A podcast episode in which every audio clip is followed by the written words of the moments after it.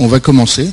Ce dernier SAS de l'année scolaire 2012-2013 nous permet de rencontrer Nicolas Diver, qui est maître de conférence en sociologie à l'Université de Paris-Créteil, qui travaille sur la mode, sur les parcours de formation notamment, euh, les, carrières dans, la mode. Mais ce matin, euh, on va parler de classe créative, c'est-à-dire une fois que, que les formations ont été faites, que deviennent euh, ces diplômés ou pas d'ailleurs, qui deviennent créatifs dans les grandes villes dites elles-mêmes créatives dans le monde. À vous. bonjour, je vais juste compléter un petit peu euh, ce qu'a dit Lucas. Euh, donc, euh, moi, je travaille à l'université de Créteil, Paris-Est, et mes travaux, effectivement, s'intéressent à la notion de création, de créativité, notamment dans le domaine de la formation. Mais aujourd'hui, on va avoir une conception un peu plus élargie de cette notion à partir d'un auteur, Richard Florida. Alors, je ne sais pas si vous en avez entendu parler. Il a écrit, euh, on va le voir, euh, trois livres euh, principaux, dont celui-ci qui est le premier et qui est paru en 2002 aux États-Unis chez un éditeur grand public. Je peux vous le faire diffuser. Et Florida et cet ouvrage ont connu un retentissement important et donc il développe euh, tout, un aspect autour de cette notion de classe créative. Donc on va essayer d'aborder cela euh, aujourd'hui. Alors pourquoi, euh, pourquoi Richard Florida et pourquoi cette intervention? Alors je l'ai un petit peu évoqué. Florida, qui est géographe et urbaniste de formation, a développé un certain nombre de travaux sur cette notion de classe créative. Il les a développés dans les universités américaines, puis actuellement à l'université de Toronto. Et dans le cadre de ses travaux universitaires, il a connu une audience assez importante, notamment auprès des décideurs des collectivités locales, auprès des responsables également des chambres de commerce, afin de diffuser une euh, thèse principale que l'on va pouvoir discuter, à savoir qu'il y aurait une relation entre la présence des classes créatives et le développement économique des villes. Et cette thèse, en tout cas telle qu'il la développe, va susciter un certain nombre de critiques régulièrement énoncées à la fois dans le milieu académique, mais aussi par euh, des journalistes. Alors, Florida a connu un succès parce que Notamment, il produit des classements. Il va produire, euh, à travers, on va le voir, tout un tas d'indices, des classements concernant les villes qui seraient plus ou moins créatives et donc qui seraient plus ou moins susceptibles d'attirer des créatifs et donc des villes qui seraient capables de connaître un développement économique important. Alors, c'est notamment dans ce premier ouvrage où il va poser les bases de sa théorie en quelque sorte, et qu'il va poursuivre progressivement tout au long de ses différents travaux. Alors je l'ai évoqué, son premier travail d'ampleur est paru en 2002 et ensuite deux autres ouvrages ont connu eux aussi un succès important. Ce sont des ouvrages dans lesquels il répond parfois aux critiques qui ont été formulées ou alors des ouvrages dans lesquels il poursuit ou il affine son raisonnement. Donc ces ouvrages sont parus en 2005 et 2008. Parallèlement, il a publié quelques articles. Mais Richard Florida a ce site particulier, c'est au-delà de sa position euh, d'universitaire, il a développé une entreprise et un groupe de réflexion qui s'appelle euh, Creative Class Group, et puis une, entreprise aux États-Unis qui et plus globalement aux États-Unis et au Canada, qui vise à donner des conseils auprès des responsables locaux d'aménagement du territoire. Et donc, il va connaître un succès important tout au long des années 90, mais surtout à partir des années 2000, lorsque sont diffusés ses ouvrages.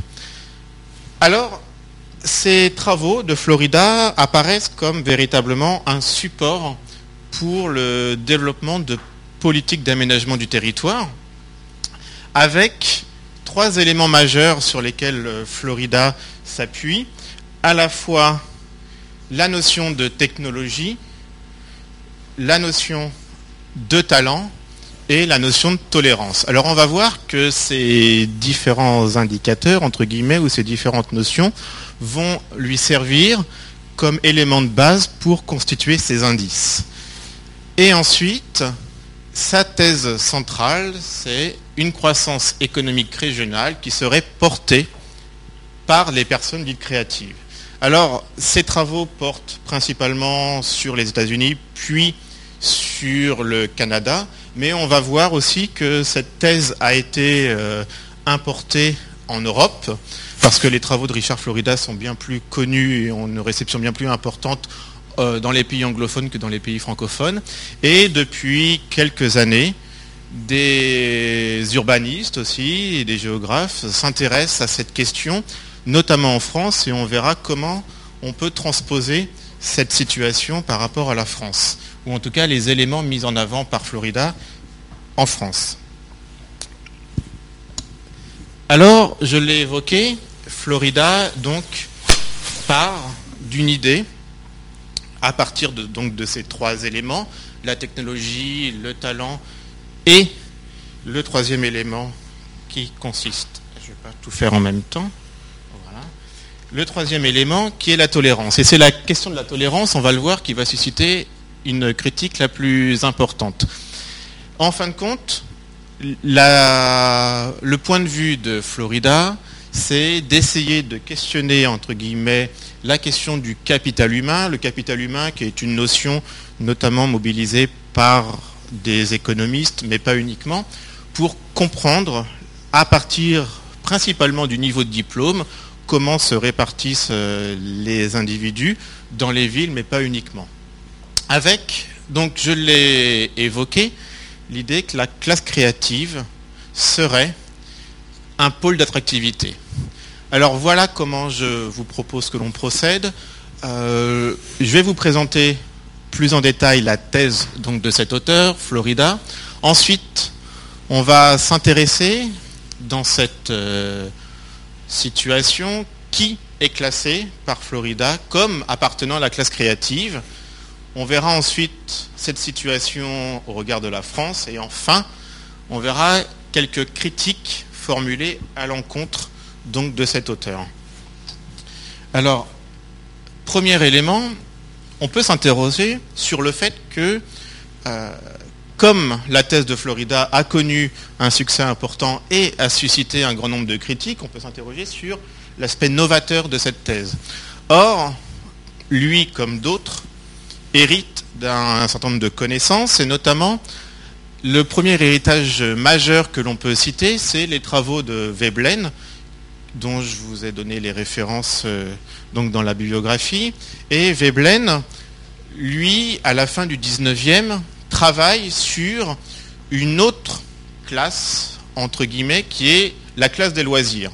Et Veblen montre comment il y a un processus de diffusion du changement à partir notamment d'une certaine classe sociale, classe qui est située en haut de la hiérarchie, nous dit Veblen, et c'est cette classe sociale qui permet d'effectuer des transformations importantes. D'ailleurs, Veblen, je ne sais pas si vous l'avez croisé au cours de vos études, a travaillé également sur la mode, toujours dans ce même ouvrage. Et Veblen postule que la diffusion de la mode, par exemple, se fait également des classes supérieures vers les classes inférieures avec cette société de loisirs. Et c'est parce que le vêtement peut changer de statut dans une société qu'il qualifie de moderne que l'idée de changement peut avoir lieu. Donc, on est là sur une situation avec une histoire sociale particulière et l'idée d'une influence par le haut. Les deux influences aussi que l'on pourrait citer, majeures cette fois, c'est celle de deux chercheurs qui publient dans les années 50 et dans les années 60 donc Jacobs et Moonford, dont vous avez aussi les références bibliographiques dans le document que je vous ai distribué.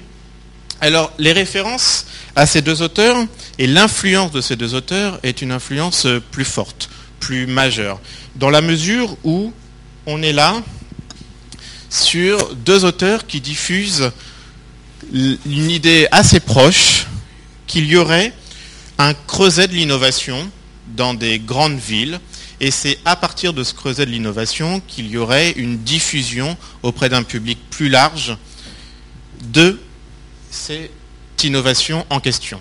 Alors, ces deux auteurs montrent à la fois le rôle de l'innovation, l'innovation qui se situerait dans des, dans des secteurs et dans des localisations bien particulières, mais aussi que cette innovation et cette diffusion de l'innovation serait d'autant plus forte qu'il y aurait une diversité accrue de population. Et là, on va voir un des éléments qui sera repris par Florida, à travers donc l'idée de diversité présentée par Jacobs et Moonford, et Florida va lui utiliser la notion de tolérance à partir de cette même diversité. Et l'idée de ces deux auteurs, c'est essayer de comprendre quel est le lien entre la croissance économique et justement l'innovation et une population qu'il ne qualifie pas de créative, mais qui sera qualifiée de créative par Florida. Donc on est là face à des enjeux qui apparaissent en termes de connaissance des processus qui permettraient d'améliorer la compétitivité ou d'améliorer l'innovation, avec des éléments qui seront distingués.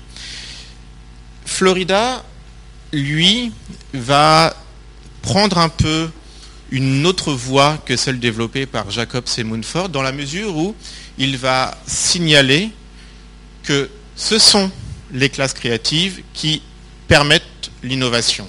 Alors, ce postulat, il va le défendre, ce qui n'était pas du tout le, point de vue développé par ces deux auteurs, où ces deux auteurs restent euh, dans une position qu'ils ne tranchent pas, et ils montrent les relations compliquées entre la diffusion de l'innovation, de la création, et cette population particulière que l'on pourrait appeler, en reprenant le vocabulaire de Florida, comme relevant de la classe créative. Ils ne savent pas, pour aller vite, si c'est la classe créative qui permet l'innovation ou si c'est l'innovation qui permet d'attirer la classe créative. Et cette question, elle reste euh, au fondement d'un grand nombre de politiques d'aménagement du territoire, parce que forcément, on va le voir, cette classe créative rassemble une population qui attire, parce que c'est une population diplômée, avec un fort pouvoir d'achat, symbole de dynamisme. Et donc si y a entre guillemets des recettes pour la faire venir, et pour capter cette population, eh bien ces recettes vont être appliquées. Et ces deux auteurs sont beaucoup moins catégoriques sur la relation entre ces deux termes. Ensuite, l'un des auteurs sur lesquels aussi s'appuie Florida, c'est Glaser, à partir de la notion de capital humain. Alors le capital humain est régulièrement approprié, ou enfin, les auteurs se le réapproprient à partir de la notion de diplôme. Or, c'est ce que, ce montre d'ailleurs cet auteur. Or, avec Florida, on va voir que le diplôme, n'est pas essentiel pour caractériser la classe créative, mais que d'autres éléments interviennent et c'est l'un des atouts aussi de la thèse de Florida, c'est d'élargir cette notion de capital humain à des indices que l'on va voir qui sont des indices relativement inédits au regard des travaux des sciences sociales. Alors, qui appartient à cette classe créative? Autrement dit, quelles sont les populations qui appartiennent à, euh, ce groupe constituant un enjeu fort pour Florida cette population qui est en fin de compte l'objet d'un grand nombre d'enjeux pour pouvoir être captée et donc permettre le développement économique. Cette population qui valorise à la fois l'innovation, la créativité et tout un tas de notions associées à la création. Alors on est là sur deux groupes principaux distingués par Florida. Ces deux groupes rassemblent deux populations qui se complètent, nous dit-il, et cette population, dans le cadre de son travail, dans le cadre de ses activités, ont pour point commun, nous dit Florida, de résoudre des problèmes complexes, d'inventer des solutions nouvelles, c'est-à-dire de mettre en œuvre des dynamiques éloignées des conduites répétitives. Donc l'idée de la population que je vais détailler, c'est d'une population qui met en œuvre donc des situations, des réponses à des situations qui ne sont pas forcément des réponses toutes faites avec des modes d'emploi, mais visant justement à s'adapter de façon continue aux situations qui se présentent à elle. Alors il en distingue deux groupes. Le cœur constitue donc le, premier groupe, le cœur de la classe créative, qui est une population, nous dit Florida, payée pour être créatif. C'est une population payée pour penser et pour produire des nouvelles technologies ou des idées nouvelles. Alors, qui est cette population payée pour être créatif, pour penser, produire des idées nouvelles? Eh bien, il y a les artistes, nous dit-il, il y a des architectes, il y a également les chercheurs, il y a les designers, il y a des ingénieurs, en fin de compte, tout un ensemble de populations qui mettent en œuvre un processus réflexif dans la conduite de leur activité. Et ce cœur eh bien, va constituer l'élément central de la classe créative. Et parallèlement, on a un deuxième groupe distingué par Florida, qui est un groupe qui est au service, en quelque sorte, de cette classe créative, un groupe qui travaille dans les services et qui, elle aussi, est impliqué dans la résolution de problèmes complexes, mais par contre, c'est un groupe dont les contours sont plus larges, mais toujours situés en haut régulièrement de la hiérarchie professionnelle. Alors parmi ces populations, travaillant principalement dans les services, qui bénéficient d'une reconnaissance sociale importante et qui sont dotés aussi d'une grande capacité d'innovation, Florida nomme une hétérogénéité de situations professionnelles. Par exemple, il désigne les financiers comme faisant partie de cette population.